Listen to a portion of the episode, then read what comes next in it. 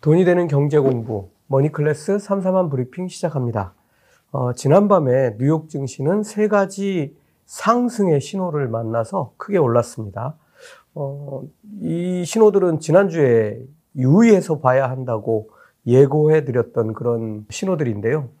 어, 아직은 바닥을 찍었다는 의견과 아직 바닥에 이르지 않았고 이번 상승도 단기 랠리에 그칠 것이라는 시각이 팽팽합니다. 어, 나스닥은 장중에도 견조하게 상승세를 유지해서 2.76% 올랐고 S&P 500도 2.02% 상승했으며 다우존스도 1.34% 상승했습니다.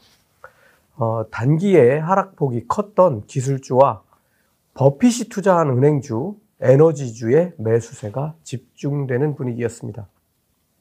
어, 지난주에 드렸던 말씀을 한번 잘 생각해 보시죠. 제가 이제부터는 시장으로 들어갈 준비를 해야 한다고 말씀드렸고, 화요일 밤, 그러니까 지난밤에 발표된 지표를 유의해서 보고 시장의 긍정적인지를 확인해야 하고, 연준의 0.5% 금리 인상이 확인되면 다시 시장에 진입할 확실한 계기가 될 것이라고 말씀드렸습니다. 어, 오늘은 무엇이 뉴욕 증시를 밀어 올렸는지 살펴보도록 하겠습니다. 그리고 어디로 투자처를 잡는 것이 안전할 것인지, 과연 얼마나 상승할 것인지도 생각해 보도록 하겠습니다. 우선 첫 번째로 뉴욕 증시가 상승한 세 가지 신호를 살펴보겠습니다. 어, 이거 지난주에 말씀드렸던 건데요. 가장 중요한 것이 어제 발표된 소매 판매입니다. 어, 지금 미국 국민도 인플레이션 때문에 고통스러운 시기를 보내고 있는데요. 지난달 네 달 연속으로 소매 판매가 증가한 것으로 수치상 나타났습니다. 올해 소매 판매를 한번 좀 들여다볼 필요가 있는데요.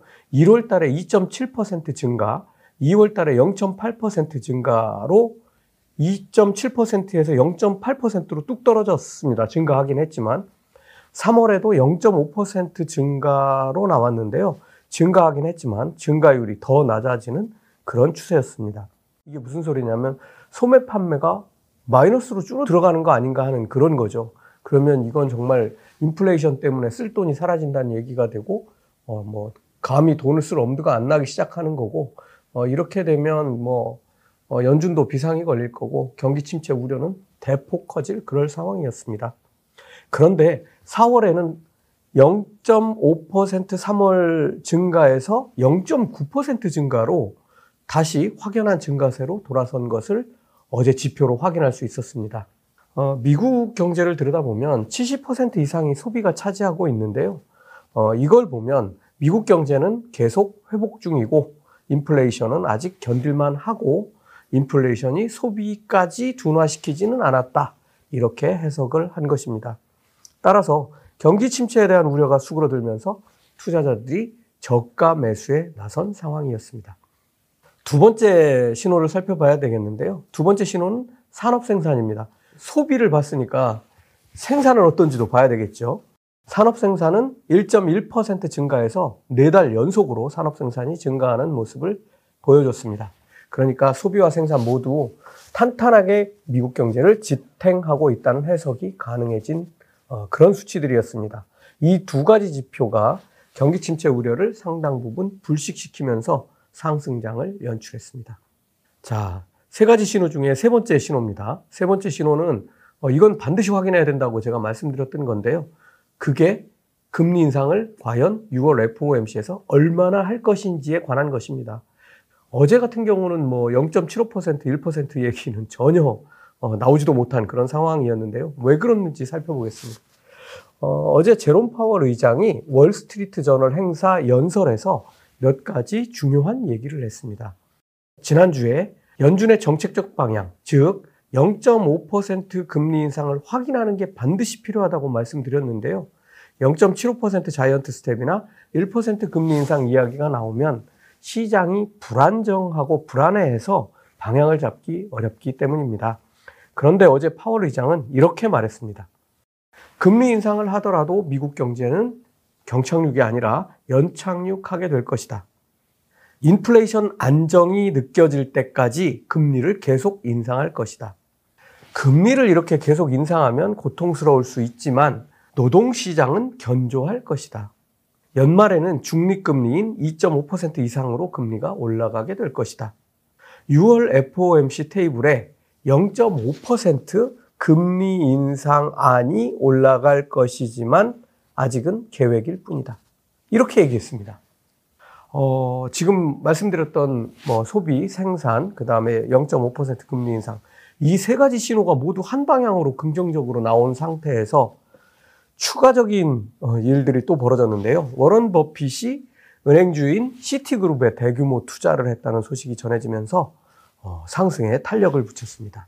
여기에 제임스 불러드 세인트루이스 연방준비은행 총재가 18개월 동안은 앞으로 미국 경제가 견조한 흐름을 보일 것이라고 말했습니다. 물론 이 의견에 반대 의견을 내는 사람들도 있었습니다. 18개월이 너무 긴 시간이기 때문이죠.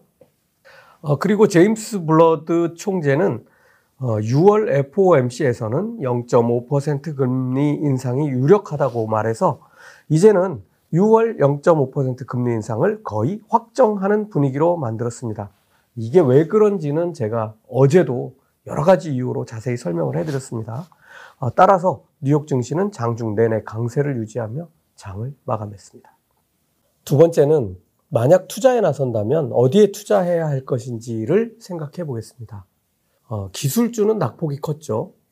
은행주와 같은 전통주들은 기술주보다 상대적으로 낙폭이 작은 상태입니다. 우리가 나스닥하고 S&P 500 지수 하락률을 보면 어, 거의 30% 이상 덜 하락했죠. S&P 500이. 어, 그러니까 뭐 은행주와 같은 전통주들은 기술주보다는 상대적으로 기술주가 30% 빠졌다면 은행주들은 한 20% 정도 빠져 있는 그런 상태입니다. 에너지주도 있습니다. 어, 그리고 투자의 다른 기준을 하나 더 붙여본다면 실적이 확실하거나 실적이 확실하게 좋아질 종목을 고르면 되겠죠. 그렇게 되면 좀 더 안전하게 투자할 수 있을 텐데요. 자, 우선 기술주는 어제 말씀드렸던 애플이 지금 거의 150달러를 회복하면서 회복의 청신호를 냈습니다. 어, 이렇게 되면서 반도체를 비롯해서 대다수 기술주들이 상승에 크게 합류를 했는데요. 어, 반면에 은행주는 지금 문제 중에 하나가 기업 공개 시장이 막혀버렸다는 게 있습니다. 그러니까 시장이, 주식시장이 좋으면 새로 시장에 들어오려고 하는 회사들이 엄청 많아지죠. 그러면서 은행들 수익이 대폭 늘어나게 되는데, 어, 이게 지금 잘 안 되고 있는 겁니다. 시장이 침체했기 때문이죠. 2020년과 21년에는 이 분야에서 좋은 실적을 거둔 기업들이 어, 사실은 실적이 지금 저조할 수밖에 없는 상황입니다. 어, 그래서 소매금융을 중심으로 하는 시티그룹이나 웰스파고 같은 은행주들은 상대적으로 영향을 덜 받아서 지금 정도의 가격이면 지수를 고려하고 금리 인상을 고려한다면 더욱 적절한 시기가 아닌가 이렇게 생각합니다. 아마 워런 버핏도 이런 기준으로 들어왔을 것으로 생각합니다. 에너지주도 중국이 지금 상하이 봉쇄를 다음 달 해제하면 한동안은 우크라이나 전쟁과 맞물려서 유가가 고공행진하는 뭐 이런 이걸 좋은 상황이라고 해야 될지는 모르겠지만 에너지주에는 괜찮은 상황이 펼쳐질 것으로 보입니다. 어, 마지막으로 실적을 중심에 둔다면 2분기는 조금 판단하기 어려운 상황이 전개될 것 같습니다. 애플, 테슬라, 포드 등 뭐 좋은 회사들이지만 좋은 뉴스들도 여러 가지 달고 있고요. 하지만 그 이면에는 공급망 문제도 있고 반도체 문제도 있고 뭐 봉쇄도 심각한 문제죠. 어, 이런 것들로 인해서 생산 차질이라는 더 골치 아픈 문제가 깔려 있어서 어, 결과를 뭐 실적만 놓고 속단하기는 어려울 것 같습니다. 제게 지금 선택해서 투자하라고 한다면 저는 은행주를 선택할 것 같습니다. 특히 소매금융에서 좋은 실적을 기대할 수 있는 위에 설명드린 두 개 은행 정도 뭐 아주 좋은 상황이 될 수도 있겠다는 생각이 듭니다. 실제로 그렇게 될지는 저도 잘 판단하기 어렵습니다. 어, 지금 투자한다면 뭐 고르고 고르면 이 정도 선택을 할 수 있을 것 같고 조금 더 이건 제가 지금 이 말씀드린 건 상승이 어 그냥 반등 수준 뭐 단기 랠리 수준일 때 말씀드리는 겁니다. 그런데 그보다 조금 더 강한 상승 기류가 온다면 당연히 기술주가 수익이 높을 거로 생각합니다. 그렇지만 반대로 보면 지금은 기술주 리스크 구간이기 때문에 적어도 상반기에 빅스텝 금리 인상이 계속되는 구간은 피하는 것이 좋겠다. 저는 이렇게 말씀드립니다. 어, 그런데 이보다 더 안전한 투자를 원하고 더 장기적으로 수익을 내길 원하신다면 머니 클래스에서 대표적으로 추천했던 종목에 투자하시기 바랍니다. CTI 바이오파마죠. 1분기 그 중에서도 영업을 개시하고 매출을 낸 기간 혹시 여러분들 계산해 본 분 계신가요? 어, 2월 말일자 미국 시간으로 그러니까 우리나라로 치면 3월 1일자로 FDA에서 신약 허가가 났습니다. 그리고 어, CEO는 뭐라고 그랬냐면 앞으로 열흘 안에 생산을 시작해서 약을 공급하겠다고 했으니까 어, 우리 시간으로 3월 1일에 10일 안으로 생산을 시작하겠다. 이렇게 말했으니까 빨라야 신약은 3월 10일 이후에 생산이 된 것이고 영업을 미리 준비했다고 하더라도 시간상으로 보면 1분기가 20일도 채 되지 않는 기간만 남은 상황이었고 이 기간 동안에 낸 매출이 1분기 매출에 반영된 겁니다. 저는 이걸 아주 놀라운 성과라고 말하고 싶습니다. 뭐 한 22일도 채 안 되는 기간 동안 어, 한 회사가 신약 하나 가지고 매출을 내 가지고 그 정도 매출을 냈으면 저는 이게 뭐 거의 하루에 우리 돈으로 치면 어 1.5억 가까이 되는 뭐 그런 정도 매출이니까요. 어 2분기에는 더 놀라운 속도로 어, 어, 매출이 늘 것으로 보는데요. 어 인사이트가 지금 장악한 어, 시장을 대체하면서 어 강자로 부상할 것으로 봅니다. 실적과 성장성을 다 본다면 제가 볼 때는 아주 좋은 대안이 될 겁니다. 1분기 실적이 나왔으니까 곧 투자 의견도 대부분 상향될 것으로 봅니다. 마지막 세 번째는 어디까지를 상승 목표로 해야 할 것인가입니다. 어, 지금 제가 드린 말씀은 뉴욕 증시의 리스크가 이제 해제됐다 이런 얘기가 전혀 아닙니다. 아직도 중국은 봉쇄 중이고 상하이는 해제로 가고 있지만 베이징은 반대로 가고 있다는 것도 생각해 봐야 합니다. 우크라이나 전쟁은 우크라이나에 조금 유리하게 돌아가고 있는 상황으로 반전되었지만 속도가 더디고 지금 러시아가 책정한 우크라이나의 전략 지역은 다 러시아가 장악하고 있습니다. 우크라이나는 지금 곡물 수출길이 완전히 막혀서 유엔 사무총장이 나서서 해결하려고 하는 상황에까지 이르고 있습니다. 인플레이션은 아직 계속되고 있고 이제부터 본격적인 연준의 대응이 나오는 상황이지만 그조차 연준이 아무리 대응을 한다고 하더라도 공급망이나 봉쇄 같은 데는 영향을 미칠 수 없는 어, 별개의 인플레이션 대응 정책일 뿐입니다. 어, 지금 우리가 확인한 것은 지난달입니다. 지난달. 지금 5월도 아니고 어, 4월에 미국 경제가 괜찮았다는 수치를 본 겁니다. 연준은 0.5% 이상 금리를 올리지 않겠구나. 워런 버핏은 주가가 하락한 지금을 매수 기회로 보고 있구나. 이런 정도입니다.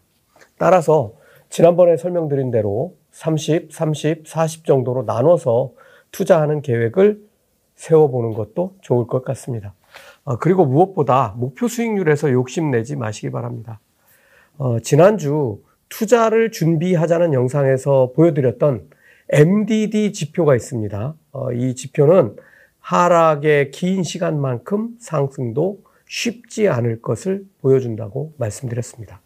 저처럼 어, 시장을 보고 항상 어, 시장을 분석해서 투자하는 투자자분들은 어, 좋은 신호가 나오면 투자하되 목표는 낮추라는 말씀을 드리고 싶습니다.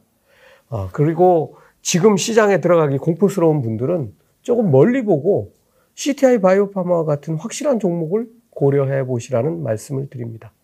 이보다 어, 위험을 조금 더 감수하면서 어, 조금 더 높은 수익률을 원하신다면 은행주들도 고려 대상이 될 수 있겠습니다. 머니클래스 마칩니다.